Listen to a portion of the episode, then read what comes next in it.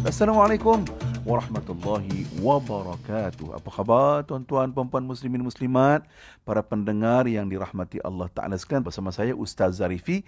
Tentunya ya, tanyalah Ustaz di Britain FM. Saudara yang dirahmati Allah Taala sekalian, Rasulullah sallallahu alaihi wasallam ajar kepada kita, kita ni kena berkasih sayang. Ya, sifat rahmah kita ni bukan sahaja sesama manusia, bahkan dengan haiwan sekalipun Rasulullah sallallahu alaihi wasallam ajar kepada kita untuk berlaku rahmah.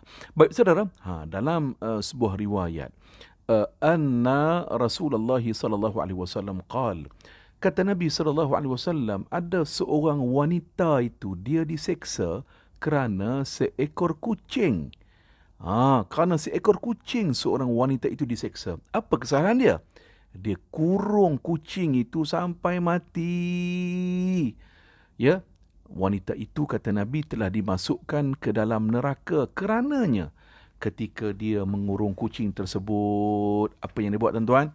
Dia tak bagi makan, ya tak bagi minum dan juga dia tidak melepaskan kucing tersebut ya untuk mencari makan daripada serangga-serangga tanah. Ha, tuan-tuan, hadis ini riwayat Imam Muslim. Ya Allah, jangan buat main-main tuan-tuan ya, perempuan nasihat ni kepada saya lah.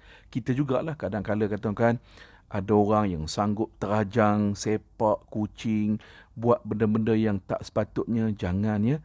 Takut kita baca hadis ini, ya, Rasulullah sebut wanita itu, ya, wanita itu, orang itu diseksa masuk dalam neraka sebab apa? Asbabnya dia telah menyeksa kucing.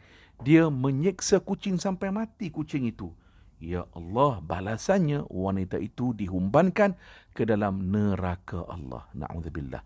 Kerana itu tuan-tuan ya, inilah ajaran Islam ya, lengkap, sempurna, kita mesti berlaku rahmah ya kita berkasih sayang bukan setakat sesama manusia dengan haiwan pun ya dengan binatang pun kita ada belas ihsan pada